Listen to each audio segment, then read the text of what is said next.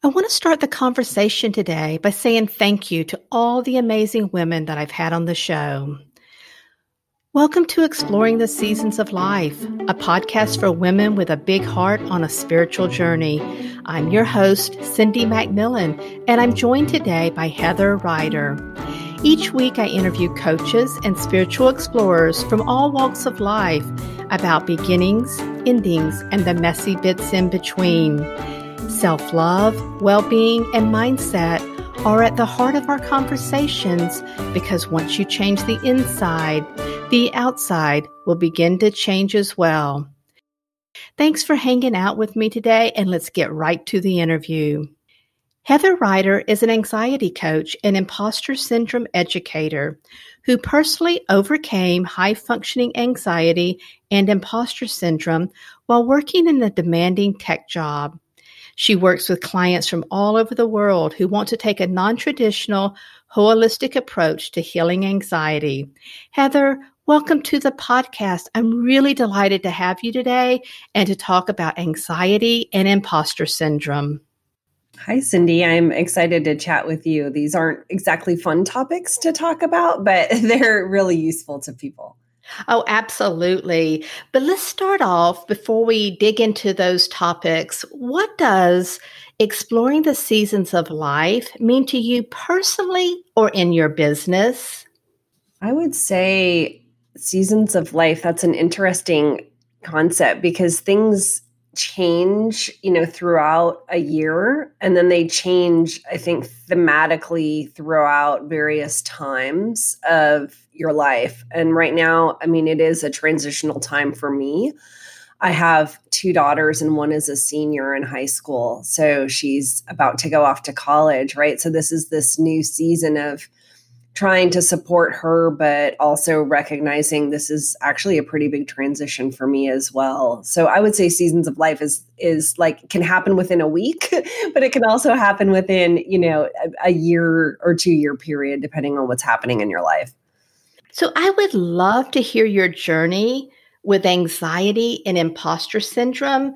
Imposter syndrome, in the last couple of weeks, actually, after I asked you to be on the podcast and you so graciously said yes, it's really come up a lot with different people that I've been talking to. So this is an important topic, and I can't wait to hear hear your thoughts on it. Well, yeah, I will say just as an aside, the universe has a way of doing that, right? Where one thing comes up and then it keeps coming up. So then you know, oh, I'm supposed to pay attention to this.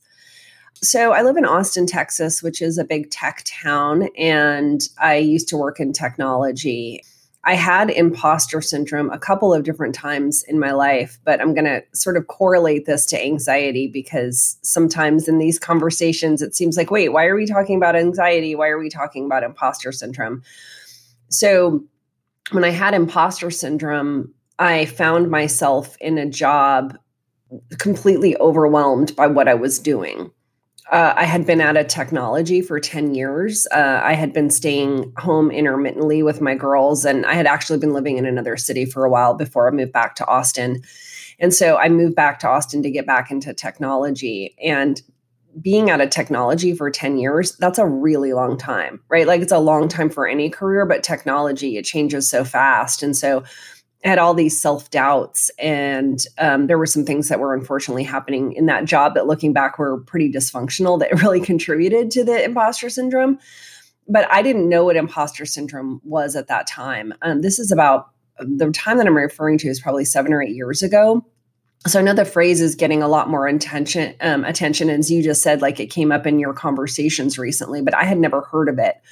I was just sitting at my desk one day and I had this surreal experience. I'm sitting at my desk, I'm doing the work, and I felt like I was in a movie that was my life. Like that's all I can say. It was like this sort of out of body experience. And I was like, what is this? This is crazy. This feels so weird. So, I mean, it was so unusual and strange that I did some Google search. I don't know what the words were, right? Because I didn't know about imposter syndrome. So I searched something like feeling like I'm in a movie at work or something. And this result comes back for imposter syndrome. And I read it and I was like, oh my gosh, that is me. That's describing exactly how I feel. Other people feel this way. This has a name. And so when you sort of, I don't know, there's this comfort in knowing that other people feel the way you feel. I found that to be true for a lot of people. And just knowing that this, like I wasn't alone in it, actually was comforting to me. And then I was able to do something about it. I actually hired a life coach, which I had never worked with a coach before because I knew that that was holding me back in my career big time. So that is my story, sort of a very short one about imposter syndrome. And I can talk about the anxiety, but I, I want to just pause for a moment and see if you have any questions. I do want you to talk about anxiety, but I also maybe we can talk about the definition of imposter syndrome in your research to kind of help people who may not have heard of that topic before. Actually, the conversation I was telling you about that just happened I mean, literally within the last week was I feel and they they had just gotten a new position as well. And they're like i'm in over my head. I don't know what to do. I wonder if i belong here. And that is kind of the definition of imposter syndrome isn't it? Yeah you just said some great uh, phrases there like i wonder if i belong here. So yeah imposter syndrome it's a weird phrase right? And that's why when i found that that google result was like imposter syndrome? What's that? So, sounds so weird. So it's imposter syndrome it's useful to say what it's not. It's not just feeling underconfident it's it goes way beyond that. So it's not just oh my gosh i don't have much self-esteem or oh i'm not feeling very confident. It is this sort of psychological state where you feel like you are faking it. Like you're a fraud. You don't know what you're doing. You have uh, absolutely no idea and you're but you're pretending to and people are going to find you out and that's how I, when I said I felt like I was in a movie, that's that pretending sort of feeling, right? Like, oh, this isn't real. I'm just acting right now. And so when people have imposter syndrome, it is this massive self doubt of like, do I know what I'm doing? I can't do this. Do I belong here? Does anybody else think I'm capable and confident of this about this? And it usually applies to work, by the way, um, you know, whether you work in a corporate job or your own business, but it can apply to personal pursuits as well, like creative pursuits. Like if somebody wants to do something artistic, as an example, they'll think, who am I to try this? I don't like my stuff is junk. Who do I who do I think I am to try and do this thing? Right? Like people are going to look at me and be like, "Oh my gosh, she doesn't know what she's doing." And so it holds people back because especially at work because if somebody is feeling like, "Who am I? Do I belong here?" That means that they won't speak up in meetings, right? They won't share their ideas. They won't um, pursue new projects because they think, well, I, who am I to do that? I don't know what I'm doing. And they're going to figure out that I don't know what I'm doing. Uh, people won't seek out, you know, career advancements in their companies. So, I mean, it really, really limits people, which is why I had mentioned that I quickly realized that it was holding me back. And that's why I hired the coach. I was like, this this is a big problem because I had been out of technology for 10 years. I moved from Charlotte to back to Austin to get back into technology. And there I was feeling this and I was like I I have too much on the line. Like I was thinking about quitting that job. I was and I was like I can't quit this job. like I moved across the country and it took me 5 months to get that job by the way. 5 months and I had spent all of my savings so it was like I had so much writing on making that work. That's why I hired the coach because I was like, I've got to beat this. And just out of curiosity, when you hired the um, life coach and you started working um, with them, I don't know if it's a female. It's a woman, yeah. Okay. When you started working with her, was it all around imposter syndrome or did it really kind of like spread out to other topics as well? Um, that's an interesting question. No one's ever asked me that before. So, I mean, I did call her. I had met her at a um, a networking kind of thing, and I, I, she was like, "I'm a life coach," and I was like, "Great." And then I was like, "Oh yeah, I remember that lady." I didn't know anybody else, so I was like, "I'm gonna like contact her." And so I really was like, I have imposter syndrome, and so we spent, um, and so I purchased a package of sessions with her, and we did the first session was about imposter, like the imposter And I am not kidding. That one session was so powerful that I had a huge breakthrough just in one session. So I had purchased, you know, multiple sessions with her and I wound up we wound up doing other things just because I didn't need to spend all of that time with her on the imposter syndrome. I don't know, that's a roundabout answer. Um, so I think the point of that is like it can be addressed probably more quickly than some people might think. Yeah, that's that's what I was wondering if it took you like several weeks or several months to kind of work through that, or or was it a quick? Um, I don't want to say a quick fix. I don't mean it like that, but a, a more of a quick turnaround for you to have that breakthrough. And it sounds like it it was a quick breakthrough for you. Yeah, I mean, obviously, mileage varies by person, sort of thing. I mean, I'm highly um, coachable. um, which is why I'm a coach right now. I mean, like I am on a mission to overcome my junk. And so I think that's part of why I had such a, a quick result is like I said, I was super motivated and I'm also highly coachable. Let's talk a little bit about the inner critic. Is the inner critic part of imposter syndrome? Yeah, the inner critic is absolutely part of imposter syndrome. So we all have this like internal dialogue going on all the time. Everybody does, right? I don't I need to look this up how many thousands of thoughts one has in a given day, right? It's like astronomical. And so a lot of that is just like, oh, squirrel, you know, sort of thing. Like it's nothing. But a lot of those thoughts that we have are judgments and uh, self statements about the self and we don't notice them a lot of the time, right? We are just completely uh, like we have tuned that out. And so we don't even know that it's going on.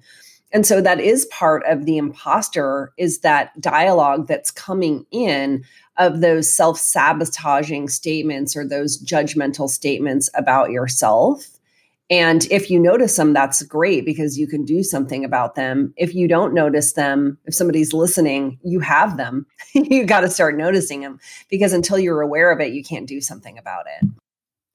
And in your experience now as a coach, why do people experience imposter syndrome?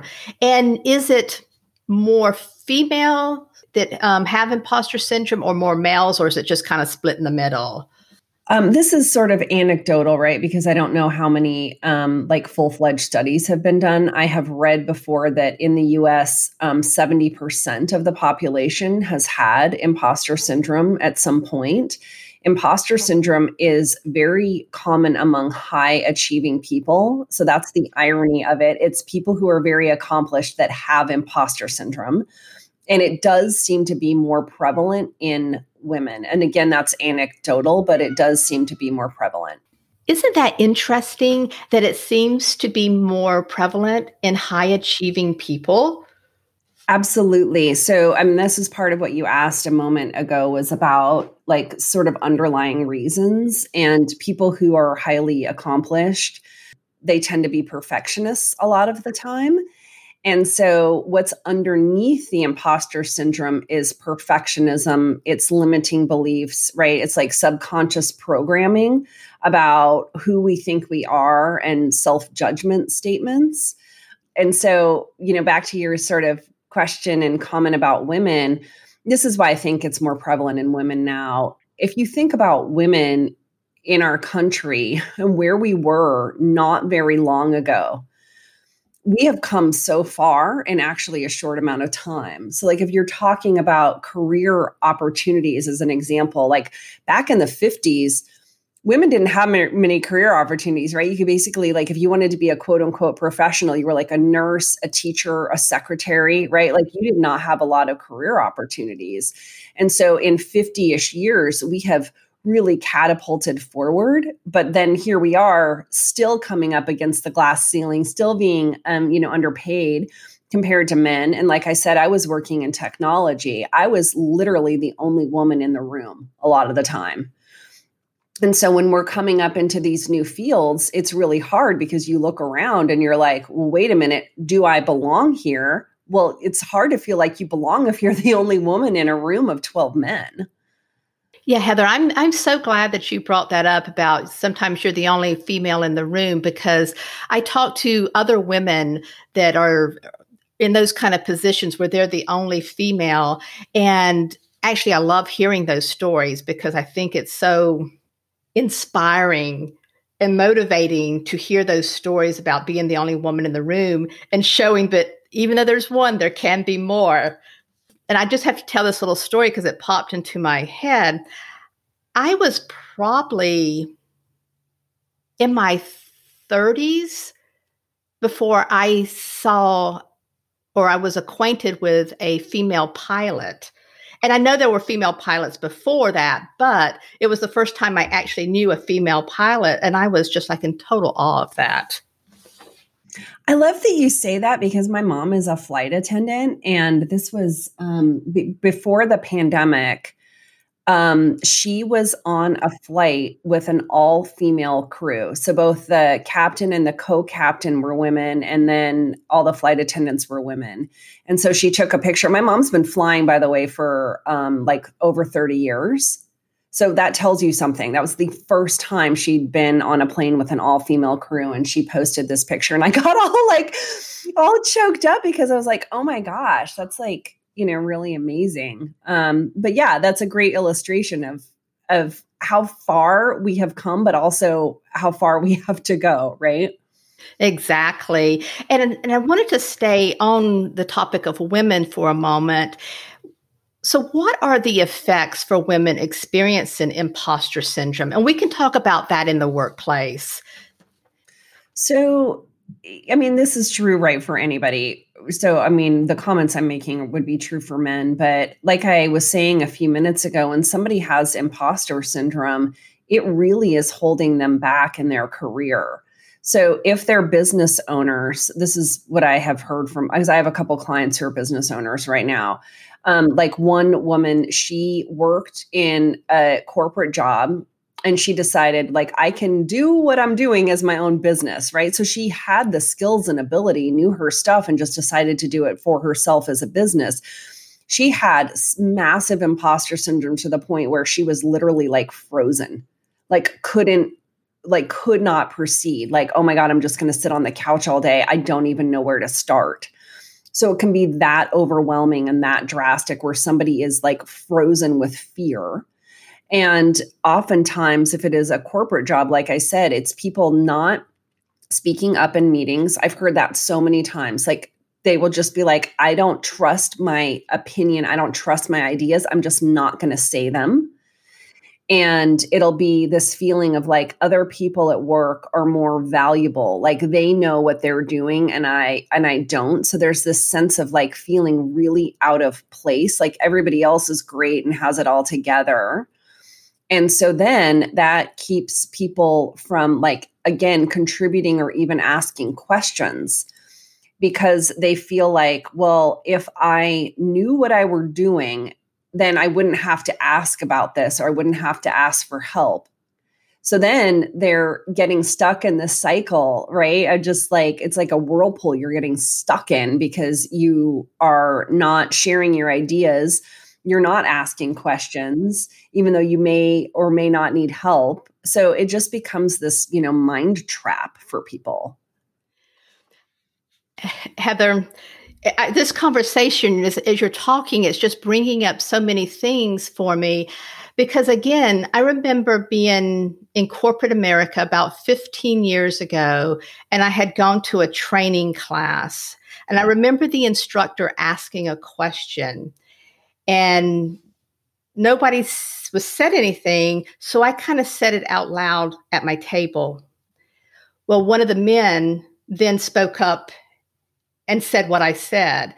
And the instructor came to me as we were going to break and he said, Don't ever do that again.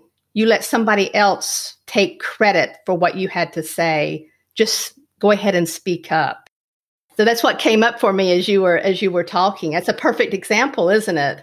Yeah, it's a perfect example, right? Yeah, of this of this doubt. And yeah, I, mean, I'm just thinking back to my clients because I like to give really tangible examples of things. So, I mean, there's this woman that I'm working with right now who's a computer programmer, a developer, and she works with all men. And she says she really undermines herself Um, and so I guess she works in like different pockets of code. And so she's not always in this one area of something. And so I guess every time she goes in there, which isn't very often, she's like, what am I doing? and it's just because anybody would be that way, right? Because she's not like in it every day. And so she said she undermines herself because she'll go to somebody else and apologize and say, Oh, I'm really sorry. Like, uh, I'm really sorry. I'm not remembering. And when she said this to this one guy, he was like, You don't have to be sorry. He's like, It's the same for me every single time. But she does that so much, like this apology to people that she's realizing how can other people respect her or take her seriously if she doesn't take herself seriously. So that's what's happening for her. She's seeing herself do this and it's like having trouble not doing it I appreciate you telling that, given that example, because I I've seen that throughout my my time in corporate America as well. This is the big question, Heather. How can we overcome imposter syndrome? Yeah, I will say um, it does take commitment and work, right? And so the things that we, we were talking about the inner critic before. And this is why I said you're having those thoughts, whether you realize it or not. So there is this awareness that has to come in of when you're doing these self defeating behaviors or you're having the self defeating thoughts, like you have to actually notice them. And so, if someone's not already aware, one thing that they can do is carry around a notebook with them all day long. And anytime they notice something that is one of those inner critic statements, write it down if you're not noticing them at all, then I recommend that people put a timer on their phone to go off with whatever frequency they can. Every 15 minutes would be great, but depending on what somebody's doing, that may not be realistic, but at least every half an hour. And right when the timer goes off, then you think, what was I just thinking? And then you catch what your last thought was. And so if you do this with regularity, that's when you're going to find those statements of like, wait a minute, holy cow, I'm saying these things. And it's usually very telling to people and that alone can be motivating enough because when you see that like junky stuff you're saying to yourself um like i i if i have inner critic statements now i get it's like a external voice right? And that is something i recommend. People can actually name that voice so mine is dorothy so if you have that voice come in, you can be like, wait a minute, like, hold up, you are not talking to me like that. Right. So that can be empowering a lot of the time. But then the other thing I would say is, you know, that knowing that perfectionism is underneath the imposter syndrome, starting to really explore why you have perfectionistic tendencies that's pretty crucial as well. And I mean, we only have so much time. I, I will say the, the real answer is there is, and this is why I hired a coach, is there are things that are in your subconscious that are belief structures you have about yourself. And so you can do work on your own to uncover them. And so some of the things I'm talking about are things that people can do on their own. But if you want to make fundamental change, you have to like sort of reprogram the script that is your mind. So the first thing from what I'm hearing is, and I and I love you take taking a notebook around with you because you think you're going to remember what you said, but you don't. So actually having a physical notebook is a great suggestion. But what I'm hearing is is the first thing is to become self aware of what you're saying. Absolutely, yes.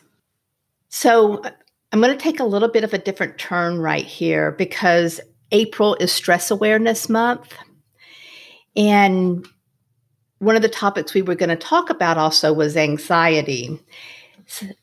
Do you have two or three tips to handle stress and anxiety? Um, I do, and I, I'm glad that you're differentiating between them because people get confused about stress versus anxiety. Stress is situational, so it's a response to something that's happening in your life anxiety is chronic and doesn't go away. So they're very different things. And so I think that because I work with high achievers and this perfection element comes in, right? Um, one thing I would say, regardless of whether it's stress or anxiety, is a tip is looking at your life and seeing what you can do less of people do too much and that's part of why they're stressed out right is they're taking on too many things and i think the pandemic has really shown this to a lot of people because they there were things that were just literally cut out of their life so they're not doing them anymore and they're realizing wait a minute i was running around like a chicken with my head cut off all the time and so you need to have space in your life, like literally space to do nothing, space to take care of yourself. So that's one thing that's really important. And also, this goes sort of hand in hand. I would say a second thing is really setting boundaries, right? Like saying no to things that you should be saying no to, really valuing yourself and what's important for you. A lot of people, I think this is very true for women, right? It's like we just sort of say yes to things. There's this like inherent obligation that we feel in a lot of ways.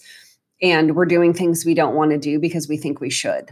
So, setting boundaries for yourself and realizing what's not good for you is super important. Mm-hmm. Those are the two that popped into my mind. I don't have a third right now.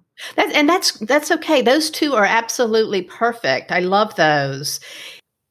When you're working with your clients, what do you think is the or feel is the number one piece that is holding them back from really feeling good or, or taking that next step, whether it's in their career or in their business, in their health? Yeah, I think a lot of times people want a simplistic answer to this. And this is what I was alluding to before. The real answer is that everyone has had past experiences in their life that shape who they are today. And so the one thing that's holding them back is actually this old subconscious programming, it's old emotional junk, it's old energetic junk. And so, if you want to be a different person and you want to show up in the world differently, you actually have to get at the core belief structure that you have about yourself because you can't you can't change if you keep being who you are like from that vantage point. You have to you have to change and shift fundamentally who you are and then the external world changes around you.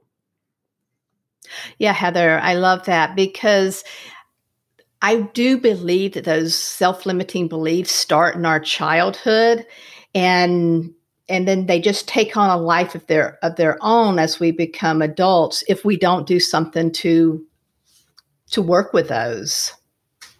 It's absolutely true. If you could turn back time and talk to your 18 year old self, what would you tell her about the season of life you're in right now? You know what I would tell my 18 year old self is just to be really flexible. Um, when I look at my life, I'm 47 now. And when I look at my life, it has not gone at all like I thought it would. I mean, like plans that I had didn't turn out, but other things happened that were more amazing. I mean, there's been a lot of change. And I think that if somebody gets too rigid about where they want to go, that just causes a lot of friction. So I would tell her just be like, hey, you're in for a wild ride, girl. I love that. And and that is so true. So, Heather, I have loved having you on the podcast. The time has absolutely flown by. Could you tell people how they could find you on social media and how they could work with you or follow you? That's such a great question. Thank you. So, yeah, my name is Heather Rider. It's R I D E R. And if you search Heather Rider and the word anxiety, that is the best way to find me because I'm all over the place. I'm regularly on podcasts and uh, you know have a youtube channel and all of those sorts of things so that's pretty easy for people to remember it's just searching my name and the word anxiety all right and then i will have the rest of your links your website and all that in the show notes well thank you thank you so much for being a guest you're welcome Thanks for joining us this week on Exploring the Seasons of Life podcast. Make sure to visit our website, cynthiamacmillan.com, where you can subscribe to the show in iTunes, Stitcher, or Spotify so you'll never miss an episode. While you're at it, if you found value in this show, we'd appreciate a rating on iTunes.